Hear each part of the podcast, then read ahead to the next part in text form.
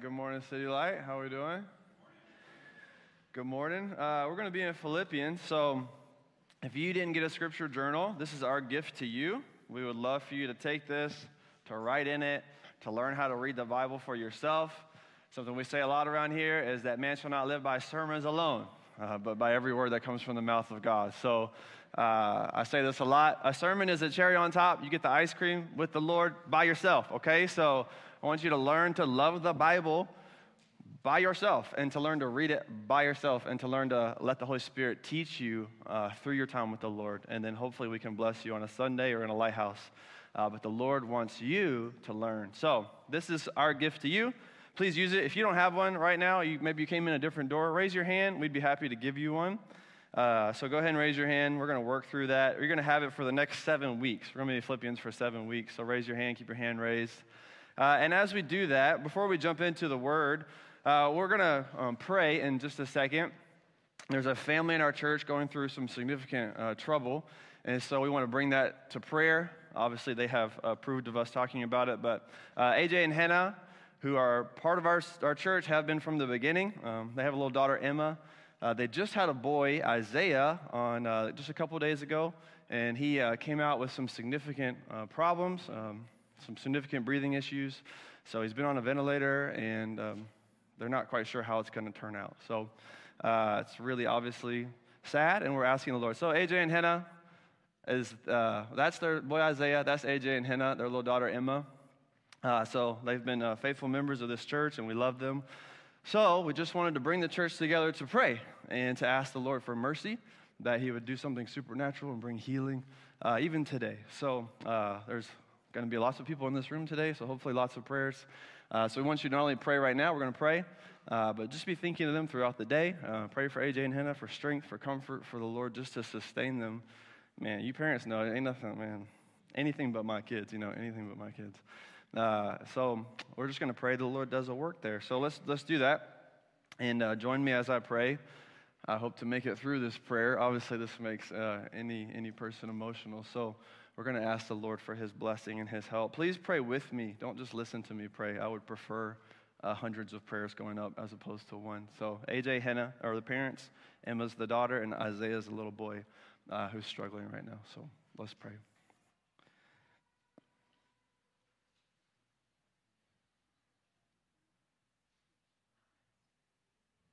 Heavenly Father, we just Thank you for AJ. Thank you for Hannah. Thank you for little Emma and then this little boy Isaiah. Thank you, Lord, um, just for them, who they are, for their participation in the work here at City Light and, and for their faithfulness to you. And we just love them as a family, God. And so now we just pray.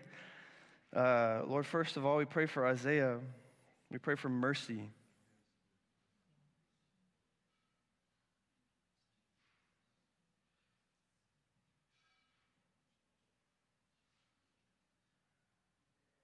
Pray for healing of his body, Lord, that you would bring breath to his lungs.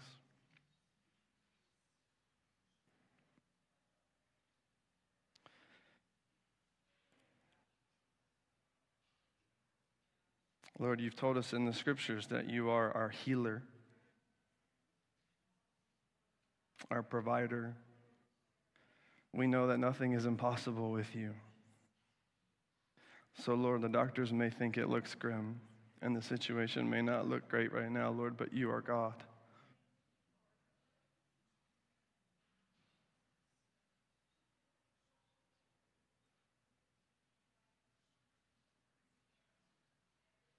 So we pray for mercy on his life.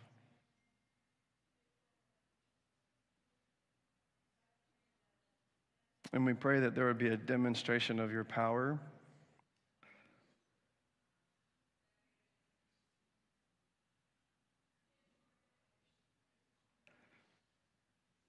that you would receive the glory and the honor. That there would be a testimony to who you are and what you can do. Lord, and that people would come to saving faith in you through this situation in the hospital now. I pray for AJ and Hannah. Think of Psalm 112. Blessed is the man who fears the Lord. His heart is not afraid of bad news.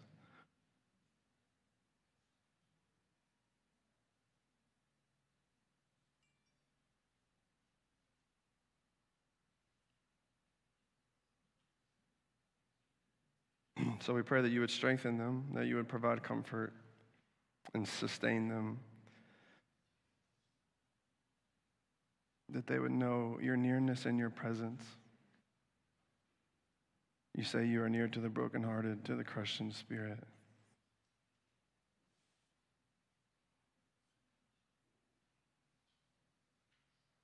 And Jesus, you said that my house shall be called a house of prayer. Not a house of preaching or a house of singing, which are fine, but a house of prayer. So we pray now, Lord. We ask for mercy. It's in Jesus' name we pray. Amen. Amen. So keep them uh, in your heart and your mind. Uh, hopefully, we'll have something to celebrate very soon. So, uh, Philippians chapter 1.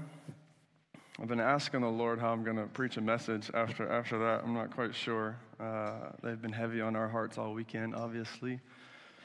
Um, so, we're going to be in Philippians chapter 1. Before we do that, uh, uh, you have your scripture journals. Please mark it up, use it in your daily devotions, all of that. I have two things I want to introduce to us uh, before we get started this morning. As you saw in the video, uh, something that we have been praying about uh, as a church and then uh, really as a staff recently we were reading a book about a missionary, Hudson Taylor, and he had these big prayers about things he needed God to do and kind of some specific goals and needing a certain amount of missionaries to reach a certain amount of people. And it was all audacious. And he would pray, and the Lord would go overwhelmingly above and beyond what he asked to advance the mission of God. And so as a staff, we began to ask the question uh, what is something specific maybe the Lord might put on our hearts to pray for, to shoot at, and to aim for? Obviously, those of you who've been involved in this church know what we're doing, the mission and vision of what we are about, uh, and we have a lot of things we are working towards. But we ask the Lord, is there something? Is there something we can kind of hold on to to say we want to aim for this?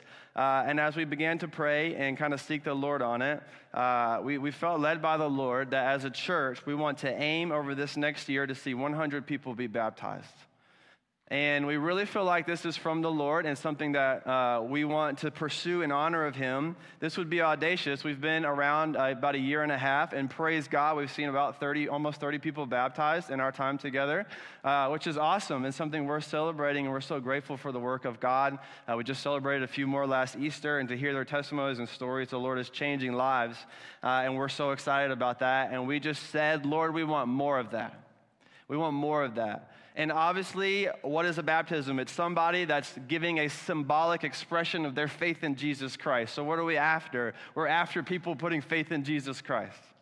We're after people taking that step towards Him. And maybe for some of you, that step is going to be this morning, and Jesus is going to reveal Himself to you, and we would love to walk with you through that. But for those of us in the room who say we know and love Jesus, I want you to consider the people in your life that might need to get baptized because they need to begin a, a, relationship with Jesus.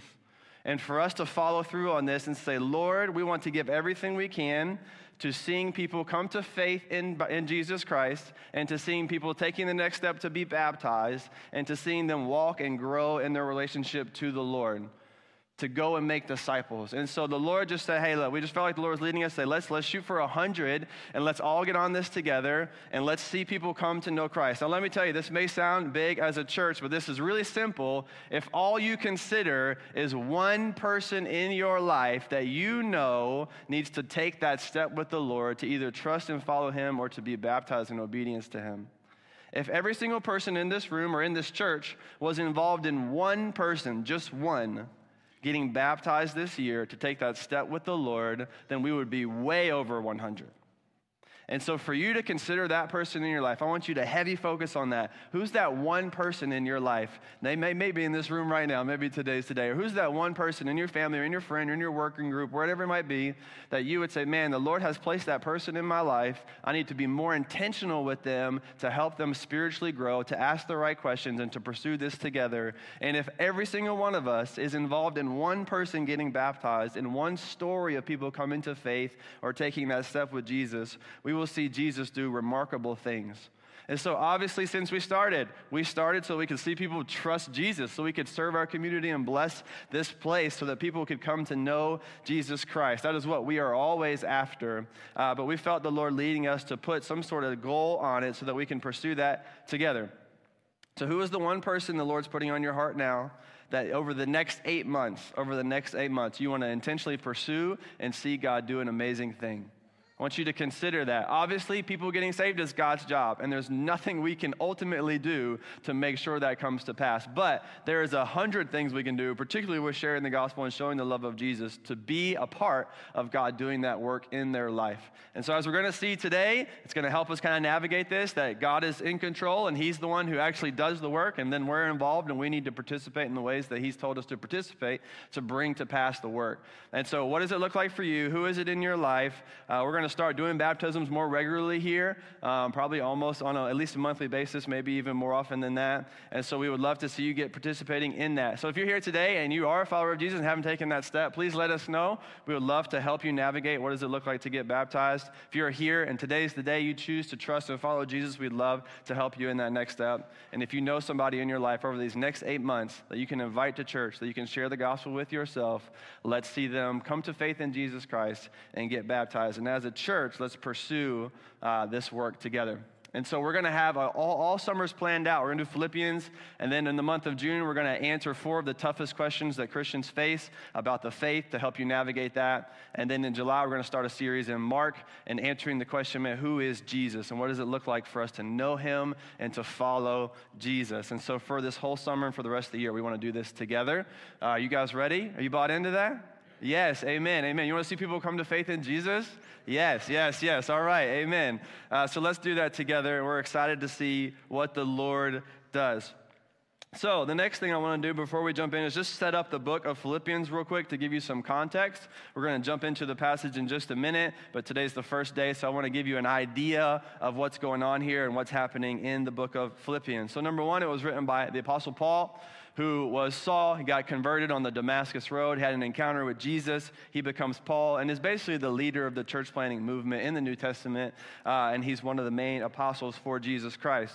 Philippi was a city in Macedonia, which means it was ruled by the Roman government at the time. Therefore, it had a very mixed culture. So the Romans allowed pretty much freedom of religion as long as it wasn't anti Rome. So they didn't care what you did as long as it didn't hurt them. So they weren't trying to force their beliefs on you, but as long as you weren't anti Rome, they were cool with you. And so that created a mix. Also, Philippi was a prosperous area, a very highly business entrepreneurial place. And so now they had a lot of people coming in, doing business and all of that. So think of a culture where it's very, like, very mixed, people from all over the place, different ideas, different philosophies, different gods, not, not one mono kind of thing, uh, a very mixed culture. So that's the place that Paul started a church in. That's the place he's writing to now. The story of how the church started in Philippians is recorded in Acts 16. So you need to take some time to go read that. We're not going to walk through that today. Uh, it's recorded in detail in Acts 16. And so if you want to know how did this church get started, go read Acts 16. It's the historical record of what happened and how it got started. The short version of the story is that Paul had actually intended to go plant a church somewhere else. God sent Paul a vision of a man crying for help from Macedonia. So he reroutes his plans. He goes to this area and then he begins the work of starting a church. He goes, as the phrase is, down by the river to start a church. A few of you caught that, to start a church. Uh, and uh, and uh, the Lord did an, an amazing ministry there. Uh, this happened in Paul's second missionary journey. So he had three overall, where he would go to different places, share the gospel, start churches, then he would go back and through again. So this is on his second missionary journey around 51 AD, if you want a time and placement. So the church starts around 51 AD. Jesus dies around 33 AD. The church starts at 51 AD. And then Paul writes the letter around 62 AD. And so it's about 10, 11 11 year difference between starting the church and writing the letter. One of my favorite facts about this church, and you'll see this in Acts 16, how did this church started? Well, first of all, Paul went down by the river, which is funny, but he, the reason he went down by the river was because there was no synagogue. To have a synagogue, which is a Jewish place of worship, you had to have at least 10 Jewish men present in the city. And so apparently, there weren't even 10 Jewish men or God following, God seeking people that could be found in this city. So there was a group of people that would gather down by the river to worship and to, and, and to practice their religion. So that's where Paul would go. And so clearly, the, the presence and authority of the gospel message, and particularly even of the work of God in Yahweh, was not there at the time in a, in a big way. The church started, listen to this. Here's three different people. The church started with a rich lady, a slave girl who was demon possessed, and a Roman soldier and his family. That's how the church at Philippi started. A really rich lady, a slave, a demon-possessed slave girl, and a Roman soldier and his family. And that is, if you don't know, quite a mix of people, okay? That is, that is an interesting group to start a church with. And I love that picture because it shows us exactly what the gospel does and you bring people together in partnership with Jesus Christ when they have unity in Him, not in their social status or in their preferences or in anything about their life, then God can do an amazing work. And so this church started with a rich lady, a demon possessed slave girl, and a Roman soldier and his family. And that gives us a great idea of what God is after and the kind of church He is building with the gospel. Paul wrote this letter from imprisonment in Rome. So, Paul was uh, his first imprisonment in Rome. He had two. And so he writes a letter from imprisonment in Rome, literally writing from prison. So, that gives you a tenor for how it feels to read the book, to know the book. What is Paul feeling and saying when he writes these things? Uh, writing a letter from prison is different than writing a letter not from prison. Okay, so let's just be clear on that. Uh, that should give you some good weightiness to it. Uh, if you want to think about the motivation of Philippians, it seems like clearly that at the end he expresses his thankfulness in chapter 4. So some people call this a theologically strong thank you note. It's just a thank you note, but it has a ton of theology wrapped up in it. And so Paul's intention in writing Philippians is to say thank you to them for their generosity, both with sharing people to come serve and bless him, and sharing financial resources to help him navigate this season of his life. They were the most generous church, even though they were one of the most poor churches. Uh, and so the, Paul really loved this church. Uh, one commentator wrote about this church that this was the most satisfying and least troublesome church for Paul the most satisfying and least troublesome. Like they were just following the Lord, not a ton of complaints. Obviously, they had a little issues like anybody else, uh, but he had less trouble. And if you read the letters Paul writes to other churches, you notice that pretty quickly uh, that he's dealing with a lot of problems. But when he writes to Philippi, the problems seem very minimal. Uh, and so he seems very blessed by that. And I, when I thought about that, I just had thankfulness for this church. That's how I feel uh, about this church. When I listen to other maybe pastors talk about some of the issues and difficulties that are presented in their churches, I just think, wow, man, I don't. These people are great. I don't know, you know. And maybe you're not telling me how mad you are at me or whatever it is. I'm not sure. But you guys are wonderful, and I just feel like pastoring you is a joy, and I really enjoy that. This is a really healthy church, uh, and so I'm really thankful for that. I felt like I could resonate with Paul when he just thought about the church with generosity and thankfulness this. And I thought, man, that's exactly how I think about City Light. And I love you guys, and I'm thankful for the ministry we're doing together here. And so that gives you a, good background of what's happening. Now let's read Philippians 1, and uh, let's dive into what Paul is actually saying. Verse 1 Paul and Timothy, servants of Christ Jesus, to all the saints in Christ Jesus who are at Philippi with the overseers and deacons, grace to you and peace from God our Father and the Lord Jesus Christ. I thank my God in all my remembrance of you, always in every prayer of mine, for you all making my prayer with joy because of your partnership in the gospel from the first day until now. And I am sure of this, that he who began a good work in you will bring it to completion at the day of Jesus Christ. It is right for me to feel this way about you all because I hold you in my heart. For you are partakers with me of grace, both in my imprisonment and in the defense and confirmation of the gospel. For God is my witness how I yearn for you all with the affection of Christ Jesus. And it is my prayer that your love may abound more and more with knowledge and all discernment, so that you may approve what is excellent, and so be pure and blameless for the day of Christ, filled with the fruit of righteousness that comes through Jesus Christ to the glory and praise of God. So here's where we stop, stop today, and we'll spend the next seven weeks working our way through the entire book. There's two main things I want us to think through this morning from verse 6 and really verse 9 through 11 uh, for us to consider is what God does and how we can trust Him to do it, and then what God is asking us to do to join in the work that He's already doing. Okay? These are the two things we're going to be considering this morning. So Paul starts the letter and he starts it with thankfulness, and he starts it with verse 6 an affirmation that God will continue the work that he started. An affirmation that God will do it. To help the church find rest and assurance in this simple truth that what God started in you, he will bring to pass and complete and to help them rest and find security in that place that God will finish what He started, that God does nothing halfway. He wanted to root them in verse 2 in the grace and peace that come from God. So he's after this to say, root your life in this before he goes into saying, okay, now I want you to pursue this. And so before Paul says, man, I pray you would become like this and you need to live a life in accordance with these principles, I want you to rest. And first and foremost, it is not about what you do, but what God has already done and what God is doing. To find your assurance and confidence in that place. And so today, it's on the screen. The title of the message is You Complete Me. You Complete Me. You Complete Me. Uh, many of you know, probably know the scene from Jerry Maguire or any, anything like that in a movie. This is something we say or feel or think about a lot this idea that you complete me, that situations or people really or outcomes or things we put our hope in to complete us. That I need to find this right person, my person, or that I need to get this right job, or that I need to have this situation work out to be complete in life. And maybe some of you walked in here this morning thinking that very thing that you don't feel complete, that you feel you are lacking, and that if you just had this person, this job, this situation change, you would be complete. And now you're pursuing that, and it's getting more and more difficult because it's not doing what you want it to do. And I want us to see first and foremost here what does it mean to be complete? When I say you complete me, we're talking to God.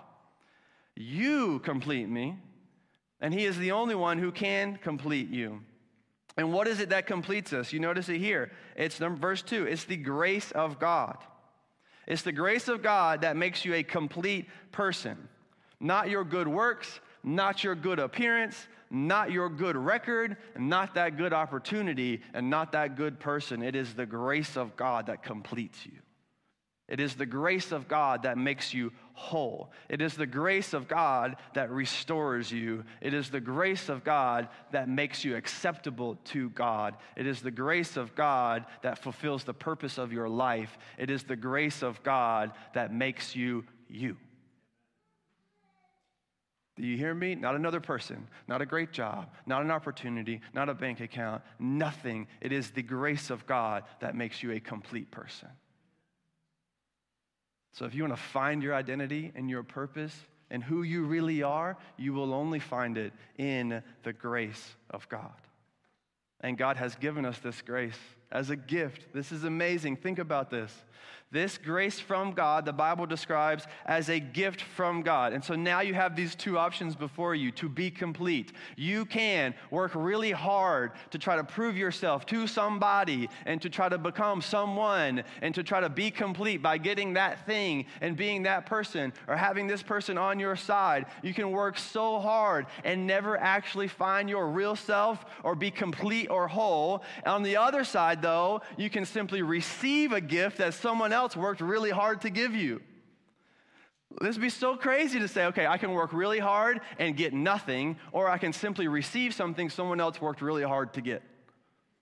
This is the gospel of Jesus Christ. Jesus is the one who died on the cross, who lived a perfect life, who rose again from the dead. Jesus is the one who did all the work necessary to make you complete and whole, to restore what is broken inside each one of us because of our sin.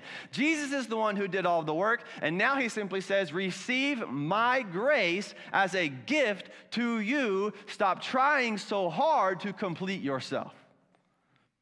Receive, receive, receive. You're running, you're striving, you live in DC. You're trying to be somebody, to become someone, to be important, to do all of the things that people frantically run around this city trying to do. And it will never happen. The only thing that can complete you is the grace of God. You cannot work for it or earn it, you can only receive it. So receive this morning. Some of you need to receive the grace of God for the very first time. Just I'm going to believe and trust in Jesus, his life, death, and resurrection for my sins. I'm going to stop trying to fix myself or to be someone. And some of you need to live by the very grace that you say you have received. How can you say, I have received this grace from God that makes me whole, and then walk around every day striving and anxious to become someone? For the right situation to work out, for the right person to love you. It is the grace of God that completes you. It is the grace of God that completes you.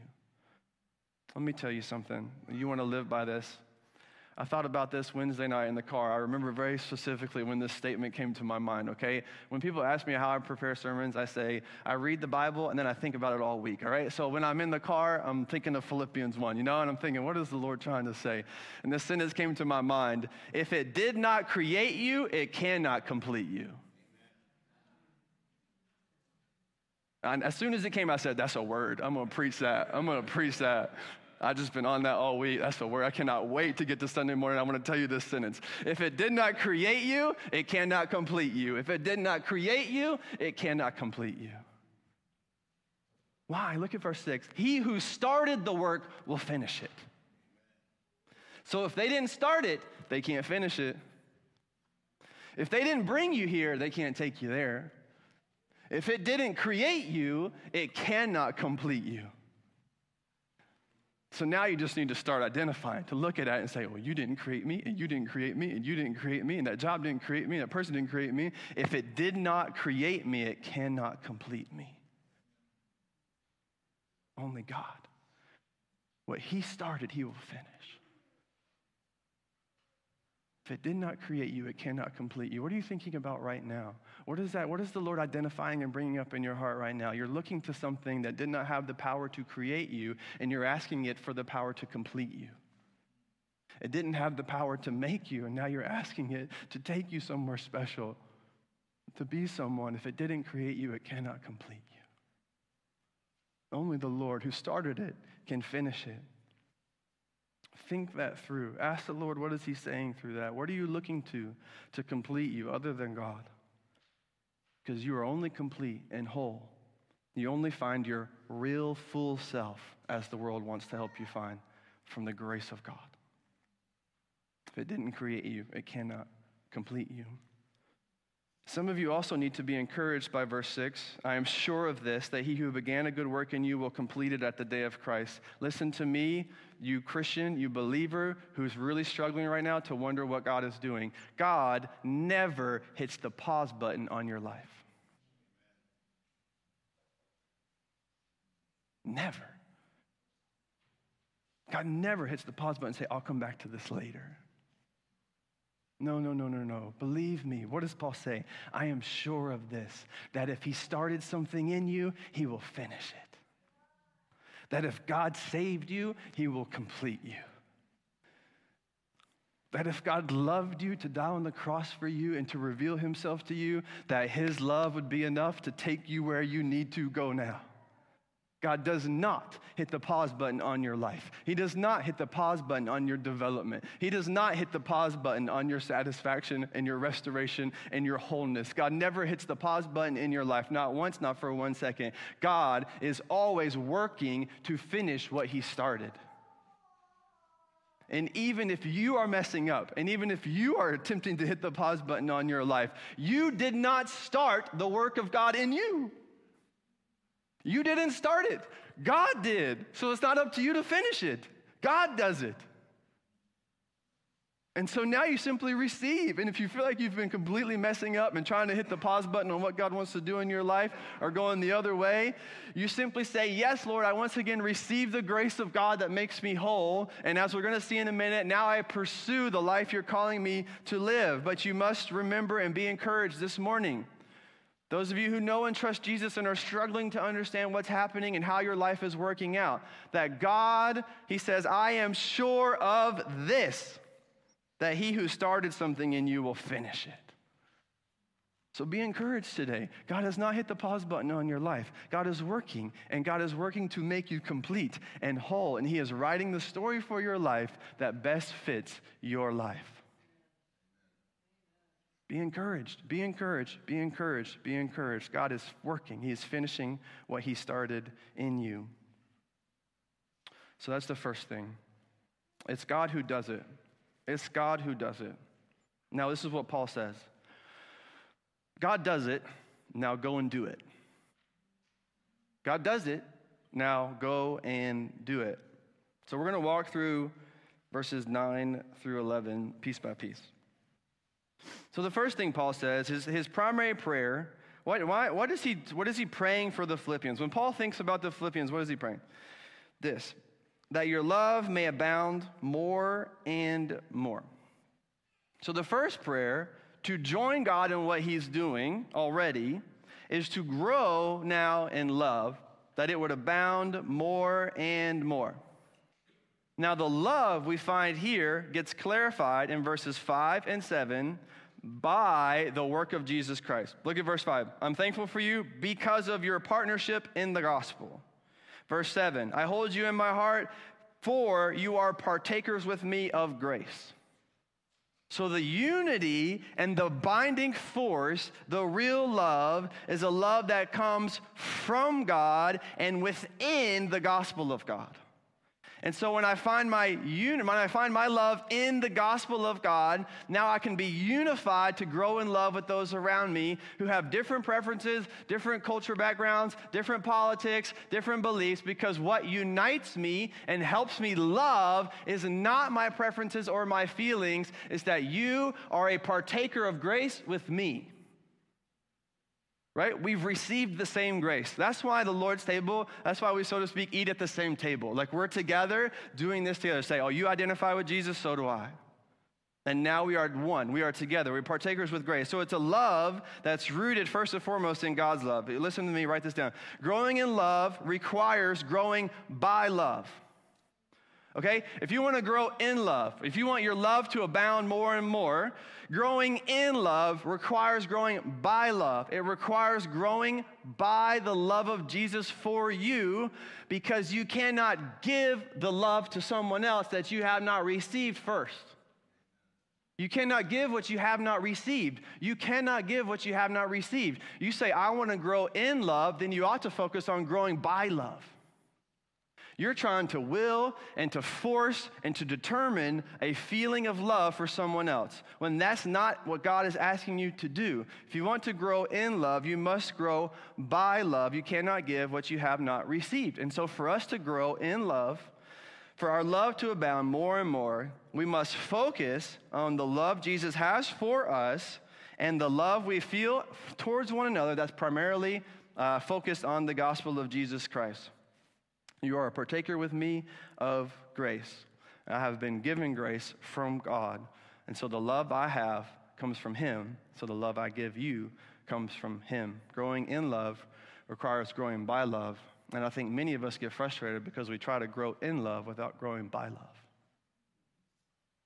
You're trying to change the way you feel about someone or the things you do. You're trying to grow in love, but you're not growing by love. And if you don't let the Lord work and speak and love you experientially, if you don't grow in that love, then you're going to have a difficult time growing in love for others. You cannot give what you have not received. And so he wants them to grow in love. And so now the rest of that paragraph is like a qualifications of this, okay? It's like you delineate, all right? This is the main point, and then it's subpoint, subpoint, subpoint. So growing in love is the main thing. This love, as you see in verse 9, has two characteristics knowledge and discernment. Knowledge and discernment. So the question now is what kind of love do you want me to grow in? Which is super needed and helpful because you see signs, right? Say love is love. What does that mean? It doesn't mean anything. That's exactly what it means nothing. And I want our love to mean something, okay? Love must have knowledge and discernment. Knowledge and discernment. And if it doesn't have knowledge or discernment, it is not love. You hear what I'm saying? Because it has happy feelings and gives you goosebumps and allows you to approve of someone else without any uh, actual discernment. That's not love. Love requires knowledge and discernment. And boy, do we need that today. Man, if we ever needed a definition of love, it's now. What in the world does it mean to love someone? What is love? What does it mean? Well, Paul teaches us here love must have knowledge and discernment.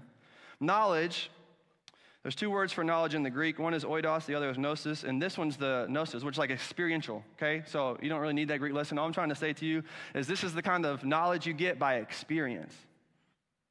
So it's relational, right? So I know facts about my wife, but I know her experientially. It's different. So you can know facts about my wife, but you never know her like I do because of the experience. And so it is with God. He's saying, I want you to grow not only in your informational accuracy about God, but your experience with Him. So, where do I, how do I grow in knowledge? I grow by fostering an experience with God, by growing a relationship with God, by spending time with God. My love must grow in God. This is important for us. Okay, let me do it real quick. Then discernment. So, the second thing, discernment. Discernment is how and when to apply this knowledge in daily life. So, love must have knowledge Knowledge is primarily, not only, but primarily an experiential relationship with God that you grow in that has informational accuracy actually attached to it. You can't experience something rightly if it's not true. And so you got to experience the right, the true God. But your, your, your love grows in knowledge of Him. So if you want your love to grow, your knowledge of God must grow. And the knowledge of God must be experiential, not just informational. So it can be transformational. If your knowledge is simply informational, it won't be transformational. Do you understand me? This is why sometimes people just come to church, man shall not live by sermons alone. Why? Because if your knowledge is informational, it won't be transformational. You need an experience with God. Only God can change your life. I can't do that. Your friend can't do that. Nobody can do that. Only God can do that. So you need the Lord. So knowledge and then discernment. How do I apply this in my daily life? So here's the knowledge of, of God and the knowledge of love. And then discernment is how does this work out? How do I apply it? When? How? What circumstances is this appropriate? What does love look like now? What does love look like now? What does love look like now? This is our life to say, okay, how do I do this? How do I do this? So here's something for you to understand. It's sort of like the first thing we just said. Love must come from God before it can rightly be given to others. See what I'm saying? Love must come from God, a knowledge, an experience of Him before it can rightly be given to others in discernment. So the question now is how do I love you right now? Do you need a rebuke? Do you need an encouragement? Is what you're feeling true? Do I need to affirm what you're feeling, or do I need to say that's not true? How do I navigate this situation? Uh, what does forgiveness require? I know it requires me to forgive, but then how do I navigate the relationship in a way that honors the Lord? All of these things that we all have questions about that are really difficult to navigate each situation. I cannot love others rightly until I have received the love from God first. Okay? I cannot. I cannot discern what is loving towards the world if I have not experienced the love of God. Because now, if I haven't experienced the love that comes from God, the way I love the world will not be discerning, it will be distorted. Do you understand? This is so important for you navigating the culture we live in. If I do not receive the love that comes from God and the knowledge and experience of Him, so I get my information right, but I also have the transformational experience of His presence. I have a relationship with Him, and in my relationship with Him, I grow to understand what does love look like. Because you know who made love? God did.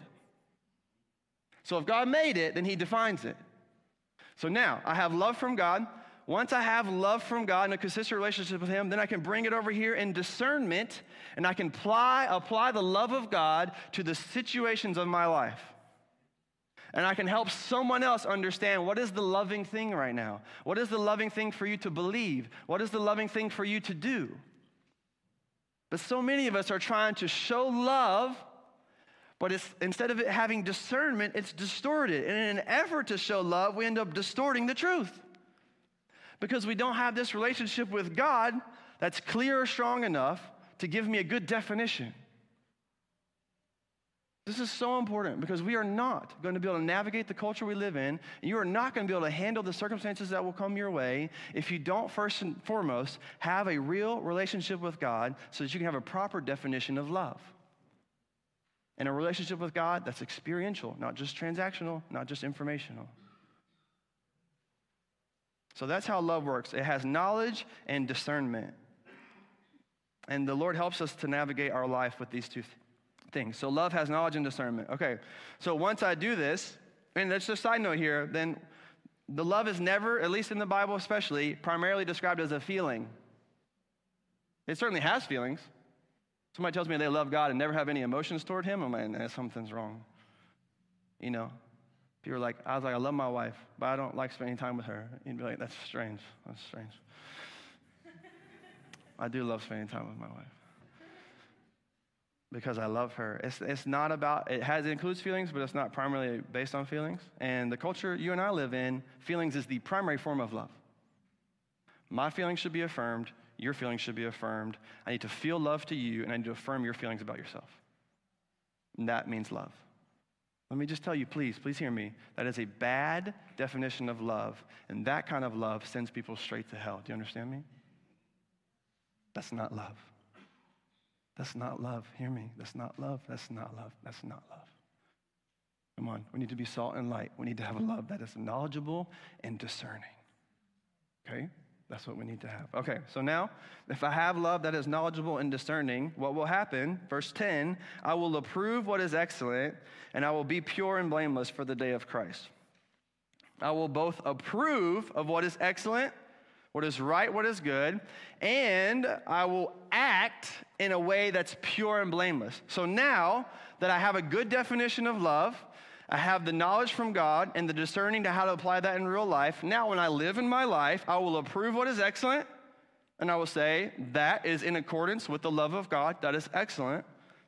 And then I will prove what is not excellent, and then I will act in a way that allows me to be pure and blameless because I have the right approval. I have the right approval, so therefore I can do the right application. But some of us have a bad application because we never understood the right approval. So we're trying to apply love, just like we said, and instead of doing it with discernment, we do it in a distorted way. Because we can't apply that which we haven't acquired. And so love comes from God. We must be able to approve that which is excellent. So if I, if I, if I, if I pursue love, I grow in love by growing by love. The kind of love God defines has both knowledge and discernment knowledge of God and experience with Him, and a discernment as to how to apply that in my daily life. If I have that kind of love, then I will uh, live my life approving what is excellent. And if I approve what is excellent, I will avoid what is not. And therefore, I will be pure and blameless. Now, why would I want to be pure and blameless? To be ready here for the day of Christ. So listen, please listen to me. The culture around you cannot help you approve what is excellent. It cannot. It will, matter of fact, do the opposite, and it will lead you to approve what is not excellent. It will lead you to approve what is unholy. It will lead you to approve of what is untrue. That will both destroy yourself and those around you. Only God and the love of God and the way of God can help you approve what is excellent. Now, why do I need to approve what is excellent and why do I need to be pure and blameless? Some of you might have that question. You say, I don't care how I live, my friend doesn't care how they live. What does it really matter? Why do I need to be pure and blameless? So what? I might as well live my life. Well, this is why. This is the, these three words are so important. For the day is five words of Christ. I'm too excited to count. For the day of Christ. Why, why do I need to be I need to I need to be pure and blameless? Why? To get ready for him. And listen, all you, I thought about this. All you military people in the room, because we have a ton, because of where we live, you guys understand this, right? Because when you know you're getting an inspection about uh, either when you were in boot camp, about your, your room or your bed, or now in your job or whatever, about the way you're doing things, when you know you're getting an inspection, you know exactly what the standard is for that inspection, and then you prepare in accordance with the standard of the military. You do not prepare your inspection in accordance with your preference you do not prepare for the inspection in accordance with how you like to do things. You do not prepare the inspection in accordance with how you were raised. No, what do you do? You prepare for the inspection by the standard of the military. Because on that day, you will be judged according to the standard of the military, not according to your preference or according to how you were raised or even according to what the world approves of. So, therefore, you prepare and you get ready for that day. Now, listen to me. So it is with Jesus. That one day we will all stand before him and he will give the inspection. And to be prepared for that day requires living according to the standard of his way. Do you understand me? So if I think the military is giving me an inspection, I prepare according to the standard of the military. If I think Jesus is going to give me an inspection, I would prepare according to the standard of Jesus. So, what does it mean to be pure and blameless? Well, ask Jesus. What does it mean to be acceptable before God? Ask Jesus. Go to the Word of God. Find it. So, uh, listen to me. What are you, what are you preparing for? Ask yourself, what standards are you living by? Who will do the inspection of your life? Are you ready for that day? Because you are working so hard to be approved by your friends, so hard to be approved by your boss, so hard to be approved by your family, so hard to be approved by culture, so hard to be approved by everyone else except the one person who will do the inspection of your life. You will not stand before culture. You will not stand before your boss. You will not stand before a spouse. You will not stand before a group of friends. You will not stand before a council or a city or whatever. You'll stand before Jesus Christ, and the inspection will be done by Jesus, and what is pure and blameless will be determined by Jesus. So the question is Is your love leading into the kind of life that prepares you to be ready for that day? The day of your inspection. Now, listen to me. We need to live a life in accordance with the standard of God. But to be ready for that day and to truly be pure and blameless is not by living better or doing better, but by receiving the only pure and blameless life there ever was Jesus Christ. You cannot stand on your own on that day, no matter how hard you try to go do everything I just said now. The only way you can be pure and blameless ultimately is to receive a pure and blameless gift. That's why Jesus lived a perfect life for you, so that when he died, he would pay for all your sins, and then he would offer you his life. So now, in Jesus, you are seen as pure and blameless. So when you stand before God, according to his standard of holiness, you did not meet the mark, but Jesus did. And now you put your faith in Jesus and you receive as a gift his perfect life. So that on the day of your inspection, Jesus, God inspects the life of Jesus, not yours. And he'll find it pure and blameless. This is a gift, and it's called salvation. And Jesus wants some of you in the room to receive it today. You can be ready for your inspection by receiving a gift. And what does he call us to now? When we receive that gift, what do we do? We live a life in accordance with that. What does he call it here? Verse 11 the fruit of righteousness coming through Jesus to the glory of God. It's fruit. So, what is my obedience and holiness and moral living? It's the fruit of righteousness coming from a connection with Jesus that He's bringing to pass as I join Him both in my mistakes and in my efforts to do what He's asked me to do. The fruit of my life is the righteousness of Jesus Christ that comes from Him. And when the righteousness comes from Jesus, the life then gives glory to God. That's the end here now, to the glory and praise of God. And so, as we even said last week, the end game and the end goal of your life, you were made and created for the glory and praise of God.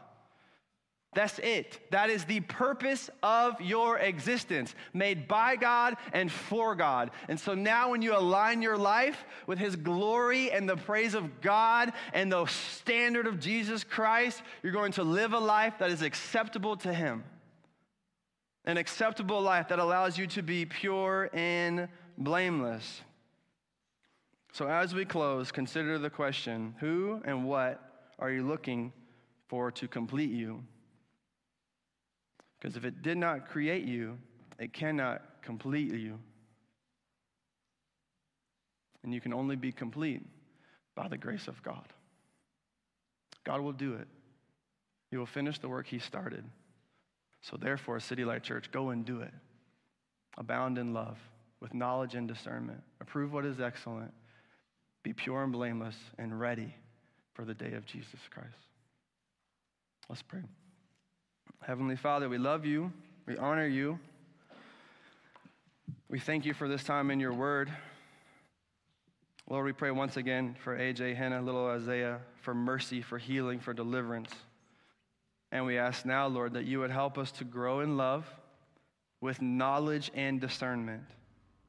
And that each person, Lord, in this room would be ready for the inspection of Jesus Christ.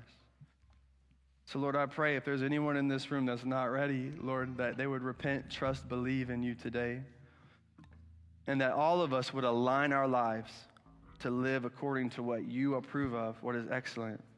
Help our definition of love to be accurate, true, faithful. So, Lord, we love you. We thank you for who you are, and ultimately that you lived a pure and blameless life on our behalf. It's in Jesus' name we pray. Amen. Amen. Won't you stand and respond to the Lord with us?